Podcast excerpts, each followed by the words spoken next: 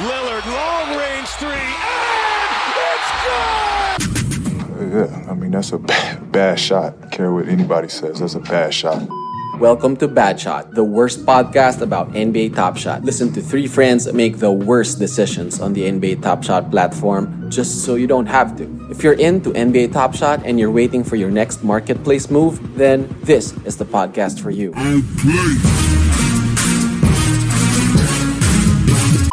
Welcome back to another episode of Bad Shot, uh, the worst podcast about NBA Top Shot. Dijo here. Uh, we're still here, guys. Uh, don't worry. Uh, as always, we have virtually beside me our resident expert, uh, Bad Shot's own mini whale, Mr. Marvin Lim. What's up, Marv? Hey, what's up guys? Meron tayong another ep- exciting episode today. We have a special guest in the house. Si As Chuck always. Bass. Chuck Bass. Gossip Girl. oh my gosh. Nagsisimula ka na eh. Okay, back on the pod. We have a resident MVP. The next Moro Lorenzo statue in Katipunan. Uh, Mr. Bakon Austria. What's up, Bax? What's up, Dij? Ako excited rin ako today dahil dahil sa guest natin ngayon, pumayag akong sumama sa inyo sa podcast natin tsaka mag-stream. Siya yung pinapanood ko dati. Kaya ako pumayag. Yan. So excited ako. Cooking When you meet your idols Yo, eh. Cooking show to Yes. pre. Cooking show! Okay, sige, sige. Uh, as as we've been mentioning, and nakita nyo naman sa title, uh, we, today we'll, we'll be switching it up a bit. Uh, we're, we're kind of veering away from from Top Shot land, a bit lang, uh, and go to something more quote-unquote tangible. Tama ba, boys?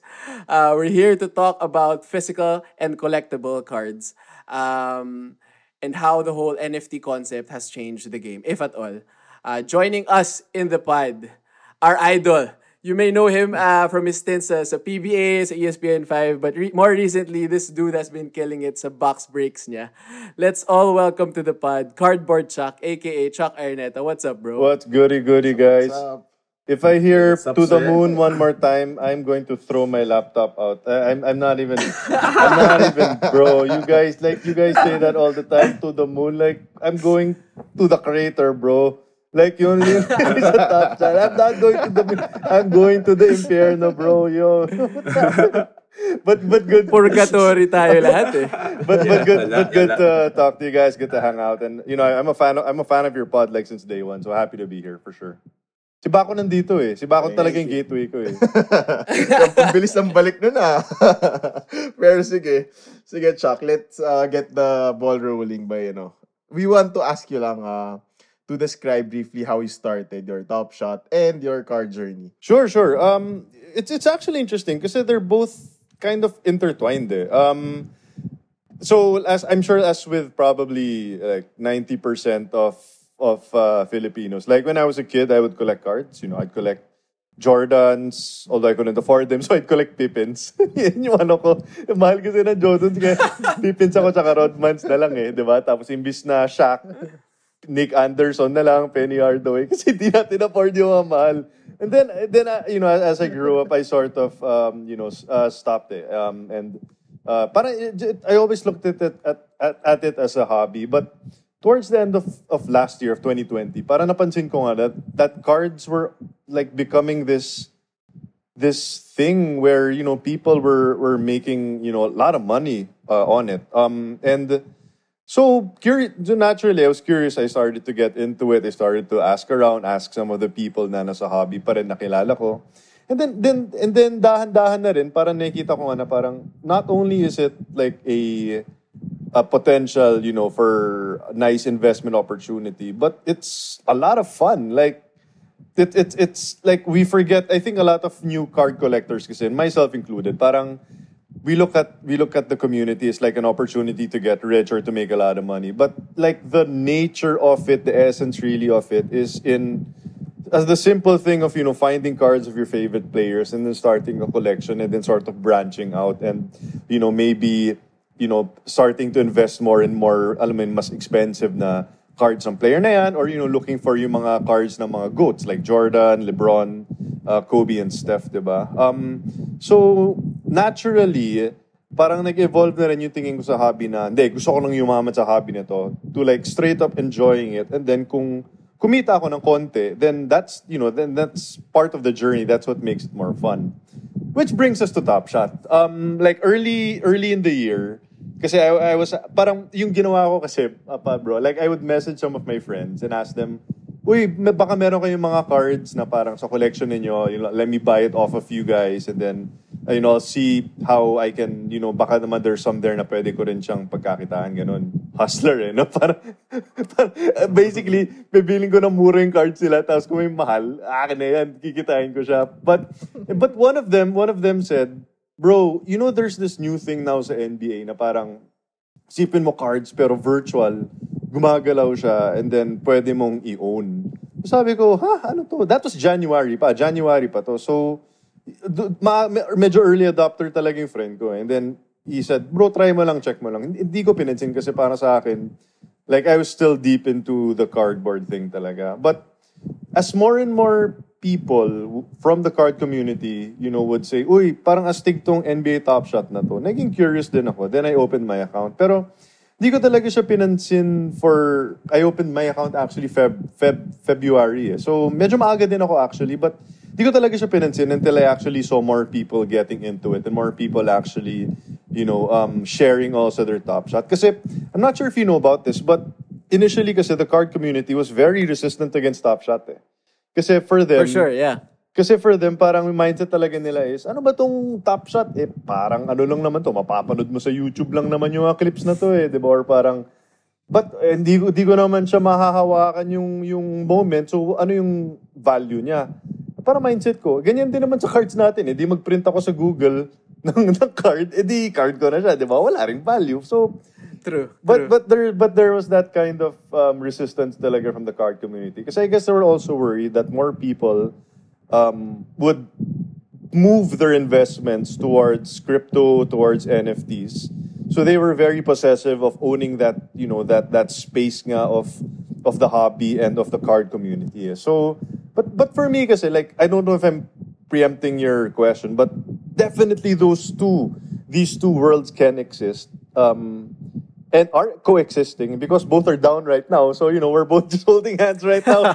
Kumakapit lang tayo sa, you know, to our respective hobbies. Eh. Pero yeah, definitely I do think that um that the two can coexist. And that's how I got into both of them. Okay, sige bro. Um, just to, you know, sort of set the table, I guess. Kami, again, as, as, as you may know, medyo minimal lang talaga yung knowledge namin when it comes to, you know, physicals. Kasi mas, kami tatlo, background naman namin for the past few months really has been really top shot. Um, and we know that there are, I guess, tiers uh, when it comes to top shot moments. Um, is there some sort of hierarchy then when it comes to physicals? Like, for you, what would you consider like a base or a common, a rare, and maybe a legendary when it comes to Sure, sure. It's in the di- it's in the different. It it really depends on the kinds of on the variants um uh, of of of of um, cards you want to purchase. So NBA cards kasi they're owned exclusively by Panini. So si Panini, like alam ko dati stickers lang yan, eh, di ba? Pag sinabi yung Panini stickers lang eh. But like ganun ako katagal na wala. Like ngayon wala na yung upper deck, wala na yung Fleer, wala nang ganyan eh. Talagang Panini lang Okay, talaga okay. yung monopoly. So, like under them, they have they have basically different, um, I guess, different lines of cards, and it's up now to the person like which one he wants to collect. Kasi there are some, like for example, I'm sure you've seen yung in mga NBA hoops. NBA hoops, yun yung pinaka-mura talaga. So like, your everyday collector, your average collector like me, like, I was excited to find out na, na parang, uy, medyo affordable pala si Hoops. So, Hoops is the basic one. And then, um, but as you start to get deeper and deeper, you start to also see that there are more lines and a lot, they're a lot more expensive talaga. Like, after, um, after Hoops, there's another line called Donruss. And then there's another one after that called Prism. And then there's there's there's there's Court Kings, there's um, Opulence, there's National And this is all under under Panini. Yeah, yeah. It's all under Panini. It's basically Okay, the okay, it's- Yeah, it's basically the equivalent of parang like every buying yung mga legendary packs. So like like a legendary pack for for a top shot would maybe be like uh like a Court Kings or or uh, a one of one wherein pero to bro may cards nga yung Panini na parang literally bibili ka ng box and there's only two cards inside. So if, Damn. if you hit a banger, and those things are like 70,000 bucks, ah, like sa reseller. So like Wild. if if you hit a banger, like for example, you hit a signed Ja Morant, diba? Then panalo ka. I mean, nabawi mo yung investment mo. Pero may mga times, bro, wala. Like, halimbawa, ang pinakamagandang card na makuha mo dyan, parang Anderson Varejao autograph. Like, what are you gonna do Damn. with that? Yeah. Sa Brazil. Yun yung Sa kanal. natin Yun yung, yun yung Yes, sinasabi yes. mong kanal. Yan yung kanal, pare. Yan yung talagang mapapulot ka talaga sa kanal. So, it's it's it's a huge risk. Um, but I guess what Panini has done kasi is parang they're like, okay, if you're not, if, if it's too much for you, then just stick with hoops, stick with Donruss, yung mga chill cards. I mean, if you can get a LaMelo Ball card, rookie card, like for your average collector, masaya ka na dun eh, di ba? Parang di ka naman umaasa ng sobrang, sobrang like, like six digits yung investment mo. So, yeah, they've, they've scaled it. They've made lines for basically every collector naman. Uh, so that you don't have, para hindi ka naman sobrang mali-left out sa hobby or mapaprice out sa hobby. Chuck, may question lang ako about yung sa scoring ng mga cards. Like, like nakita ko may mga PSA 10, PSA 9.5, PSA 9. Like, paano nila determine yun? Yung mga ganong scoring. Um, it it depends on a lot of um on the. I think the simplest way talaga to answer that would be to see like kung kamusta yung quality talaga ng card. Meaning, like you hold the card in your hand, are the edges um sharp? Like kung pudpud siya, so wala na yan, bagsak na yung value niya. So basically, lahat ng cards natin nung 90s, goodbye na kasi parang yan. Nilalaro-laro lang natin yan, diba? Ginagawa natin text yan, hinahagis-hagis lang natin yan. So, you know, if, you're, if, if the edges are sharp, then that's a plus. If the surface is okay, meaning kung walang scratches, wala masyadong marks or anything, then that'll get you a high grade. And then for to get a really good grade, it has to be centered also. Um, basically, there like for you talagang malupit na collectors, bro. There there are ways for them to immediately immediately see sa card mismo na parang yung yung image is flat on the center of the card and then the the sides pantay-pantay sila. Um, so kung medyo halimbawa, may term kasi tawag na dyan na OC na parang off-centered. So kung medyo yung printing tsaka yung cut ng cards medyo nasa medyo leaning left or leaning right, you're not gonna get a, a high grade talaga. Um, so yeah, so re- those are really the the parang parameters like kailangan maganda yung centering, surface is good, and then kailangan sharp din yung edges. So basically, they're looking at a card like a piece of of ano talaga bro, like a piece of gold din. They're checking talaga everything. And then if you get a good grade, then you'll get a high score from PSA. Um, but it's gonna take a while kasi yung backlog ng PSA ngayon, like if you submit a card, it'll take like a year for you to get your card back. One year? Wow. Bro, I'm not Like, even uh, I'm not even playing bro. Sobrang Wow. dami. Like- Gra- grabe yung backlog talaga. mag- magkano usually kunyari magpa-grade ng card or magpa-appraise ng card kunyari? It, it the- yeah, it- Right. It depends also. It depends on the card. If the card is, if if parang, to put it this way, the higher the potential value for your card, the higher your, uh, yung babayaran mo will be. So for example, Yeah. yeah. So for example, you're submitting a, a Jordan autographed card. Like you can expect to pay talaga like five digits um, to have it graded. And then it also depends on how quickly you want it to be graded. Eh. Kasi parang, kung like regular people like you and me, we're okay to wait for a year. So you can get a card graded for like, I don't know, maybe like three to 4,000 pesos for like a, you know, a nice card. Pero kung nagmamadali ka and parang you want it like, for example, you you got a Lamelo autographed card um, from, may natin Court Kings, uh, which is one of the more popular brands. And then parang, you want to you want to get it graded na right away kasi parang alam mo habang mainit pa sila Melo kasi halimbawa hinihintay mo na shucks baka mag rookie of the year siya so gusto ko makuha ko yung card ko in time para mabenta ko siya pag tinawag na siyang rookie of the year. So you can request like a different service sa PSA or sa Beckett, sa BGS. May Beckett pa guys. Sa BGS. Classic Beckett ng pa. Beckett. Bro, oo, may Beckett pa rin. Going strong pa rin sila. Like, you can request to have it like within a week or within a month. But those are like, wild na. Wild na yung presyohan. So, depends talaga. Depends on how much, uh, how how quickly you want your card back and what kind of cards you're planning. Parang ano rin pala, no? Parang sa, I guess sa Dapper rin. Like, if you're selling a card for a thousand dollars, your five percent is gonna it's gonna pile up compared to maybe selling a two dollar card. Yeah, so, ay, a moment, sorry. So it's, it's Definitely. It's kind of I, I see I see the similarity. Jumping uh, from your question, Dijo, no? In terms of like similarities and differences sa Top Shot and sa physical cards market, ano so far, Chuck, yung mga nakikita mo? Well, we're we're both struggling. that's that's the first. That's the first thing. Um, for for for cards, kasi there was definitely a bubble. There was definitely a bubble, but I, would have to say that the bubble sort of burst already. Um, kasi yung I don't know, like you guys are obviously more of an expert sa akin. Pero kasi yung challenge sa card community is there's this push and pull between should I invest in young players like like like Luca or Lamelo, Halliburton, like these guys who I think will you know will turn out to be like Hall of Fame players, or should I just go with the safe route and get Kobe's, get Jordans, get LeBrons, Steph's, KD's, diba, Giannis?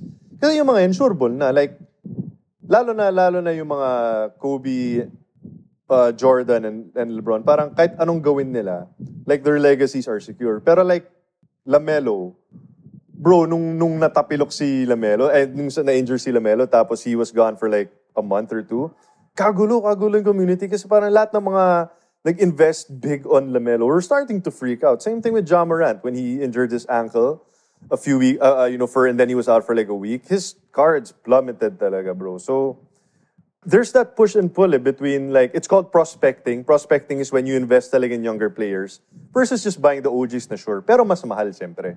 Like mas mahal significantly to buy a Jordan card pay or the a premium. LeBron card. Yeah, you're you're basically uh you're basically investing talaga. Um yun.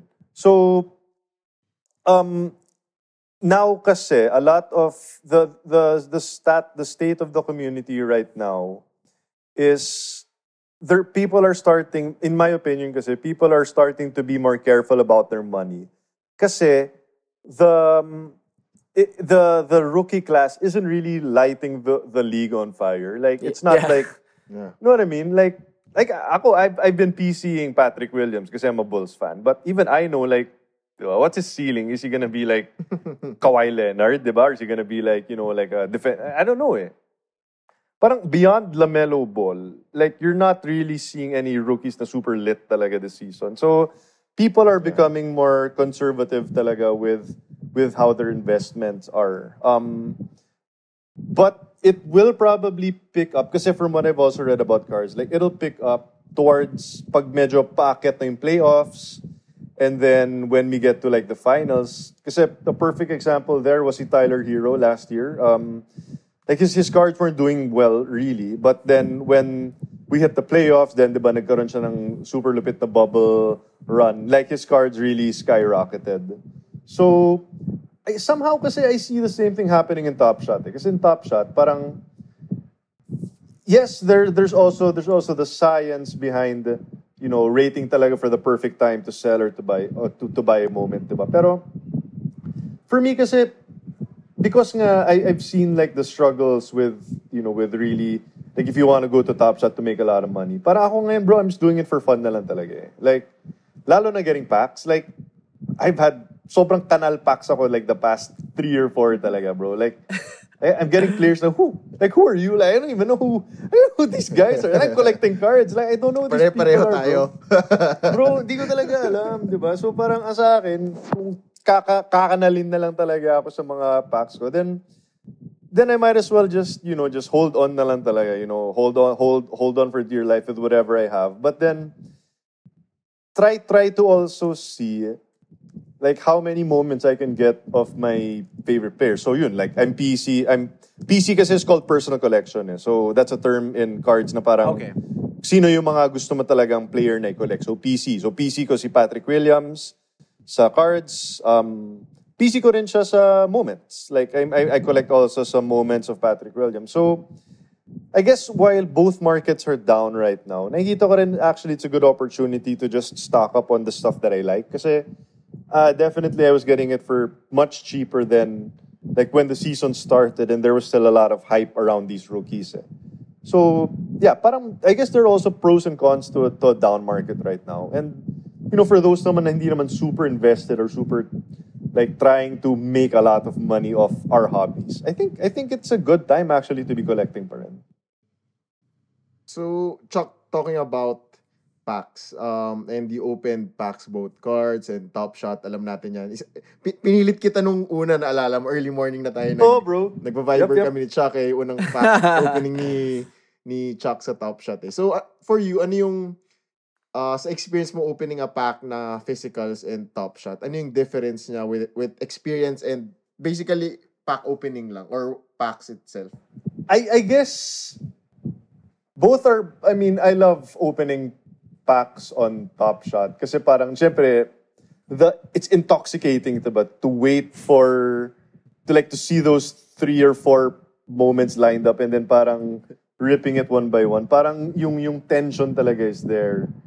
But I guess there's something to be said talaga about physically holding pa rin a pack in your hand and not knowing not knowing what's inside, di ba? And then parang ripping it dahan-dahan, maaamoy mo yung cardboard pag binuksan mo. so, um, it's it's the same feeling for sure. But I, I guess there's also that thrill. Una sa lahat, mas maraming cards sa pack ng basketball cards. So, sa, sa moment kasi parang tatlo, apat lang, di ba? So parang mas marami kang chances na makahit ng isa. Um, but yeah, I, I think really that's that that simple joy of not knowing what's inside that mystery. That's what really makes you know breaks what we call box breaks in the card community um, fun, and that's also what makes um, buying uh, those packs on Top Shot funny. Because yes, you can buy singles, you can buy moments, diba? Pero iba pa rin yung, shucks, is this my moment to actually get a banger, diba? Is this my moment na parang mainggit yung mga tao Totoo. sa akin? Kasi parang usually ako yung nainggit sa inyo pag maganda yung mga hits ninyo eh, diba? So is this my moment? but but yeah, um, it hasn't happened on on on Top Shot. But but um, you know, breaking cards. Kasi you guys mentioned nga. So I do box breaks. For those for those who are not familiar, uh, box breaks basically are parang bibili kayo ng box ng cards. Usually there's like 88 cards in them. And then all of you guys, um, you know, buy a team. So, for example, Dijo, you have Mavs, uh, Mar Mar Ma- Marvin, sa'yo yung Lakers, tas kay, the Lakers pala kay Bucks, tapos, uh, sabihin natin, uh, kay Marvin, whatever, um, Chicago, di ba? So ngayon, pag binuksan na natin yung packs, lahat ng mga cards of that team are yours already. So kung may Lebrons, it goes to Bacon. Kung may mga Luka, mapupunta kay Dijo. So, nandyan yung anticipation, nandyan yung, yung eagerness to actually see if you guys are also gonna get a hit. So, that's what makes um, box breaks, that's what makes opening packs so fun. Like, it never gets old talaga eh. Um, maybe sa Top Shot, it gets old pag puro kanal yung mga packs mo lately and parang nakita ko yung yung like yung likelihood of actually hitting something is so low pero I don't know why bro. I keep coming back. I keep coming back for more like at 3 a.m 2 a.m talaga si Bax talaga yung kusap ko one time ever since noon wala hindi ko hindi ko na pinapalampas talaga. Chuck, uh, parang speaking of mga kanal na mga moments and cards, yung expected value, parang medyo hot topic siya sa Top Shot, di ba? lately? Oo eh. Buzz yan eh. May buzz. Yeah. Like, tingin mo ba may difference yung expected value, kunyari, sa mga Top Shot na packs, no? Yung moments, and yung mga cards na you get sa packs? let me ask though does does the EV change or is it fixed talaga Um, it it I guess Parang it changes nag-change depende eh, sa market eh. So Right, like for right. example, when we were here, I mean we weren't we weren't early adopters, but we were here um right before that Feb bull run. So at that time, kaya siya nag bull run, kaya umakyat yung market cap kasi all the packs were I don't know, positive 2 or 3x ng the actual price. So the EV was was way up. You I was you know, you get a hundred dollars and you get a thousand dollar moment inside. Parang ganun. So and then now it's kind of kind of neutralizing and then actually nag-start na nga yung negative EV pack. So I guess we were just wondering how how similar is that when it comes to physical Um, cards? It's it's well there there there's also the- there's also definitely that that kind of ano kasi parang even for example, you buy you buy a uh, what a blaster box kasi is basically there's like 11 packs inside and then each of the packs has 8 cards inside, diba? So, for example, a hoops blaster is probably around maybe 4,000 pesos. Um, now, so that comes that comes to around I want to say like maybe 350 bucks per pack, diba? But Yeah. around like that. Sorry, co-major ako, so my math isn't good. Um, pero if, for example, you open one pack and then nandyan na sila Melo Ball. Kasi walang ulit ng rookies eh. So, like if you open one pack, Oh, okay. gets mo? So if you open one pack, may Lamelo na. Alam mo nang the remainder of the packs, wala nang Lamelo. So, Okay, it's gonna be okay. tougher for you to, I guess, to get to hit the EV eh. So nandyan pa rin yung ano na yan eh. Now, of course, you can get like an Anthony Edwards.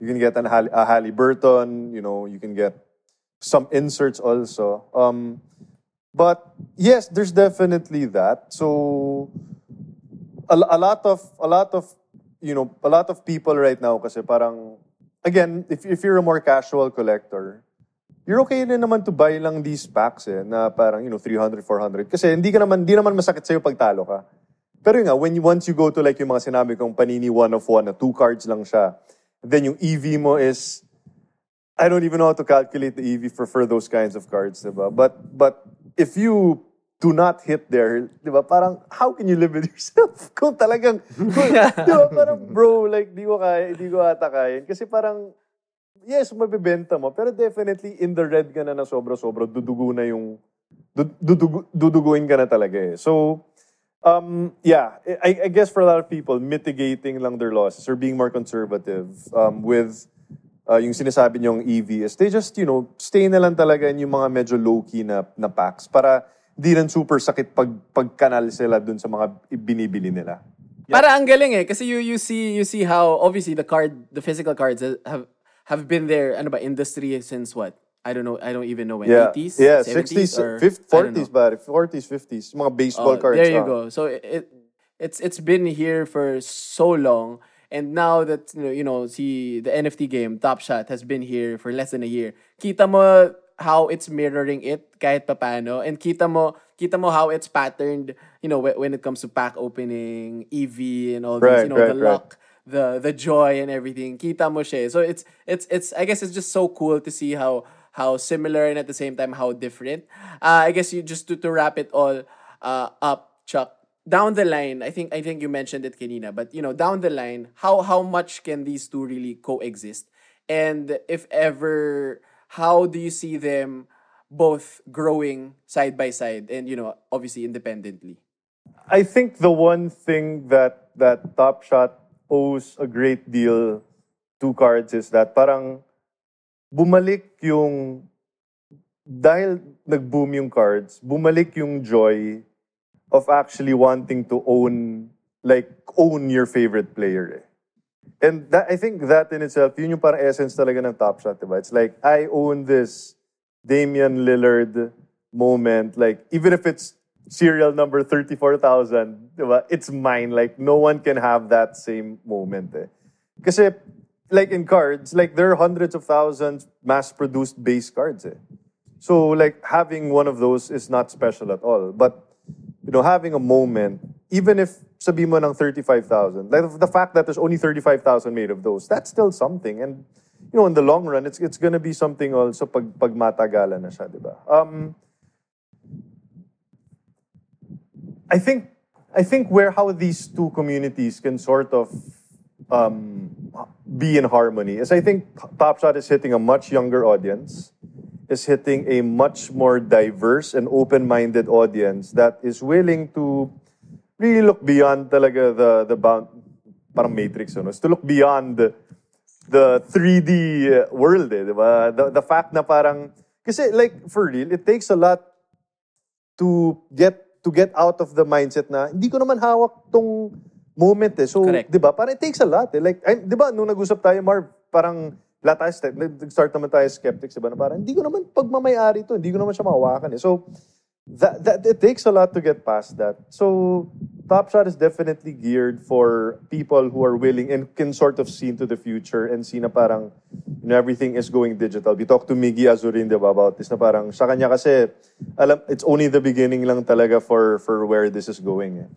For card collectors naman, I think they're the they're the gatekeepers eh, in the sense na parang they're the ones who help talaga to dictate value um, hobby-wise of certain players. Like they're the ones that is saying, okay, like it's the start of the season, Lamelo ball is hot, his his his cards are going up, and it's the same thing. Susunod din si moments. Moments of of Lamelo skyrocketed, but you know when when he got injured, nung medyo nag-struggle in Charlotte, and now na like the Hornets are eliminated, like cards now value of, of his cards are sort of plummeting also. I mean, syempre mataas pa rin, but it's not the same as it was when the season started. And I think that's happening with Top Shot also, di ba? Parang iba na yung feeling na pag nakapull ka ng Lamelo, like dati, di ba? Syempre talagang, wow, di ba? Nakakuha ng Lamelo.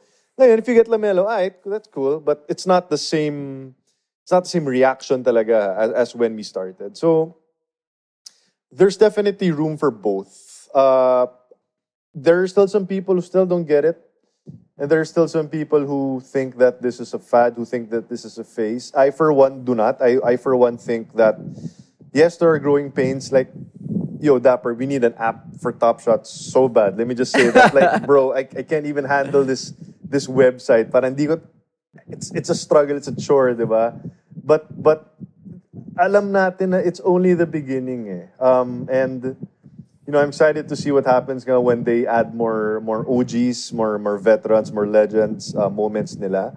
Kasi I think that's when you can now get a bigger audience. Eh. Parang like for a traditional, that's a difference. Eh. Like I can I can like go to Facebook right now, and if I want to, I can purchase a LeBron James Cleveland Cavaliers card, and I can't do that on Top Shot yet, diba? Um, so I I think that the possibilities are definitely endless pa rin sa, sa Top Shot. Medyo kailangan natin magtiis. Kailangan lang natin masanay sa pula kaysa sa green. Ako kasi bro, like ako green green pa rin ako kasi all I do are buy packs. So so so it's not like I'm not super all I ever packs like when I look at my my my portfolio, medyo green pa rin siya kasi parang lahat ng binili ko red, pero green siya kasi parang zero pa rin yung value kasi packs lang siya, eh, di ba? So I'm sort of my mindset kasi is I'm sort of kind of waiting it out and waiting to see like you know if, if things will will climb again. But again, like I said, you if you're if you're not doing if you're doing this just to make money, you're gonna get tired of it right away. That's what a lot of OGs in, the card community told me, and I think it also resonates with Top Shot. Like you have to have fun doing all of this, diba? Yung the sleepless nights, the the nag-aabang kayo ng price drop, 'di ba? Nag-aabang kayo ng mga packs at 3 a.m. Like if you're doing this with the sole purpose of ito na, dito na ako yayaman, dito na magbago bubu, mag dito na magbabago yung buhay ko. Like yo, that's not gonna happen. Like, like 99%, that's not gonna change your life, 'di ba? Work hard in life and do whatever it is you're doing. Treat Top Shot and cards as a hobby, then you'll be fine.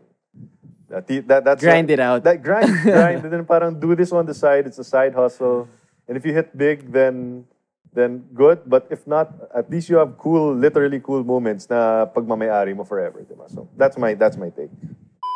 we always try to end with with with a bad shot advice. So for you, Chuck, um, when it comes to I guess both card collectors and both uh, moment or NFT collectors, Top Shot investors and users, uh, what would be your advice to both in trying to you know marrying both uh, industries and projects? Um, research nyo kung sino si Nathan Knight. Kasi nakuha siya sa pack na lang, yo, who is this guy? um, but but seriously, it's you you have to know you have to know the platform for sure. Like parang yun nga, um, kung kung bibili ka lang ng cards basta-basta and hindi mo kilala sino si Isaiah Stewart or Sadiq Bey, like these are really good young players, 'di ba? And if parang if your mindset is, ah, hindi naman to Lamelo Ball, sige, benta ko na. Or, di naman to Halliburton, sige, bebenta ko na yung moment ko. You're doing yourself a disservice kasi these guys, like again, the culture of prospecting, di ba? Parang you want to hold on to these guys and wait for them, you know, kasi like so many great players gumagaling, alam ni Bax to, di ba? Uh, di naman rookie season lahat gumagaling. Sometimes it takes three to four, three to four years, di ba? Like Michael Porter Jr., di ba? Who could like it took him three years or two years bago talaga siya gumaling. ng Or even ganito. Steph Curry. Yeah, for sure, 'di ba? So parang if if you're if you're like short-sighted and all you're thinking of is hindi kailangan lahat lang na hawak ko mga Lamelo, Halliburton, Anthony Edwards. Sayang din yung mga diamond in the rough players like Desmond Bain, Xavier Tillman for for Memphis, 'di ba? Um, all of these guys are really good rookies. Eh. So again, if, if you're if you really are if you really believe na this platform is for you, like play the long game. That's why I'm nagre-research, nagre-research ako about Nathan Knight kasi I have his moment. I don't know anything about it, bro. diba? And then, so, parang ano, um, there's nothing wrong with prospecting. There's nothing wrong with playing the long game. As long as you believe in these players, diba? As long as you believe. Like ako kasi, nakita ko si Isaiah Stewart sa Piston, sabi ko, magaling tong batang to. Like, he can really be a good big man down the road. So, hold on to those guys. Um, I think the rule, uh, the rule, yeah, bro. Like, my rule is, siguro kung hindi siya gumaling in like 3 to 4 years, baka that's the only time na medyo pwede ka nang mag-GG sa kanya, di ba? Pero kung hindi, kung, alam mo, baka Austria, di ba? Parang, kailangan, hinintay ko lang na, na magkakaroon ng moment si Bakon Austria sa career niya eh. So, kaya, kaya kung meron siyang moments, hahawakan ko yun habang buhay, bro. yun yun eh, yun yun eh. Okay, sige. So now now we can go to the more fun part. So we this is this is a segment we, we try to bring in every now and then. And I feel I feel that you're the perfect uh guest to bring it back. So we have this segment called Keep Whip Flip. Basically we have three moments for you. Uh, and then you just Okay. tell us whi- which one you'll you'll keep, which one you whip or basically uh, throw to the trash or wh- which one you'll flip or, or just simply, you know, short trade make money on. So ito, Chuck, uh, meron kaming three options sa'yo. Medyo mixed to. May iba moments, may iba uh, uh, physical cards Physicals. talaga. Oh, wow. Yung first option mo, 100 pieces ng Zach Levine. 35k. 100 pieces? 100. Oh, what- what- Mga yeah, ano yun, I think that's like $3. 100 yeah. Okay, okay. One Patrick Williams na MGLE. Okay. Gold. Yeah, metallic gold. Or Okay. isang Prism, Hyper Prism na Patrick Williams na rookie card. Oh, bro. Sheesh. Uh, no, I, I definitely keep the the Patrick Williams moment. That would be my keep. My trash would be the Zach Levine, easy for sure. Uh, and then, yeah, I probably. Ooh, you know, you know what? Since no, I. I'd probably no no I I'd- probably keep the prism na lang pala and then I'd I'd flip the MGLE uh, just because PC ko siya sa sa physical cards eh. but who that's tough For the second set, uh, again, we're mixing it up. We know you're a huge Bulls fan. Um, so we have three choices for you. The first is an MJ Fleer rookie card. I don't know if I got that right. Uh, Yeah, yeah, But an MJ. Fleer, an MJ Fleer rookie card, an MJ Auto, as you call it, an Auto Brip, uh, or uh, the very first Michael Jordan top shot moment whenever that comes out. Oh my goodness. Uh Hirap naman. no for Oh nga Well, for sure I would I would keep the MJ rookie card because like those things are just like that's the holy grail eh, for for for fans talaga of cards. Like that's the holy grail. Um I would I would say goodbye to the brief as pero autograph, no? Yeah, auto auto Like, patch. uh, wait, wait, wait. Just, just to be clear, are we talking about MJ's briefs autograph or a MJ card na may, na may patch at autograph? Because those are two separate things. Eh. I think. I, I think I think it's called an MJ auto patch, no? Yeah, if it's a if it's a Yeah, yeah, a, patch a- auto, a- patch a- a patch from the jersey, yeah, Yeah, patch, patch auto. auto. I mean an, an MJ patch auto. Okay, so it's a card, just to be clear. Not his actual briefs, ha? Not his tighty whities. Okay. Um, oh my gosh. Uh, you know what? I would actually, I would probably whip the moment and keep the brief. Yeah. I, I, yeah, that was, that's tough, yo. That's tough. I, I know I'd We don't flip- even I'd know flip how much the moment will be, no? yeah, yun na nga eh. Pero, whew. Okay, like what, well, like what would you imagine a Jordan, Damn. fa- you know, shot Game Six against the Jazz moment costing? Oh bro? my god. Di ba? Parang, I can't even. I can't Siguro kung even. legendary. I can't. kung For even. sure, I, I, f- I, f- I feel that's Like gonna be mga 5 10K digits. minimum. Matic. Yeah, yeah, yeah. It's crazy. Okay. Tama na, ayoko na, ayoko na. masyado mahirap, masyado mahirap. Hindi, joke lang, joke May lang. last pa. Ito, since alam namin na Joakim Noah fan ka, Bro, don't do this to what me. if, Don't do this to Um, me, bro. Ito bagong labas to, bumili ka kunyari ng National Treasure Box. Okay. Sure ka na si Noah yung laman. Anong, ito yung options mo. LA Clippers jersey, Memphis Grizzlies jersey, or New York. Westchester Knicks na jersey. Westchester Knicks. oh, man. Um, definitely not the Knicks. Kasi, like, I, I was, I was sobrang lala nun. Um, I'd probably do Memphis. Kasi, You'll Clippers, keep the Memphis. Yeah, I'd keep the Memphis for sure. Kasi parang kahit paano naging productive din siya dun eh. Uh, I would trash that Knicks. And like I'd offer for trade the Clippers, but since no one will get it, I get to keep it anyway because no one cares about this but me. So that, that's probably what I do. I just wouldn't want to see any Knicks jerseys of Joakim Noah for sure. wala bang wala, bang ano dyan? Wala bang wala bang uh, Bakon Austria patch auto na pwede na lang ating kunin para, 'di ba? Literal na brief yun. Literal na brief. cycling. Cycling. That's it, bro. Thanks, thanks for your time, bro. We appreciate your time. Thanks for finally joining us on the pod. Yeah, appreciate you guys. I, I'm wait. I'm yo. I'm waiting for you guys to join the next box break. ah. Like you guys have to try it. one Yun time. nga eh. Yun So, nga, ano, for everyone out there who's on physicals, go go look for Cardboard Chuck. He's killing it uh, on the box break game. May pamulto pa yan minsan. Facts, big but facts. check it out. Thanks, man. Thanks, man. Appreciate your time, bro. See you guys, guys. See you guys. Take it easy. Thanks, Thank you, thank you, thank you, Chuck. Thanks for listening in and bearing with us. If you liked what you heard, then make sure to watch out for more Bad Shot episodes coming soon. For now, please do follow us on Twitter and Instagram at NBA Bad Shot for updates and a whole lot of craziness.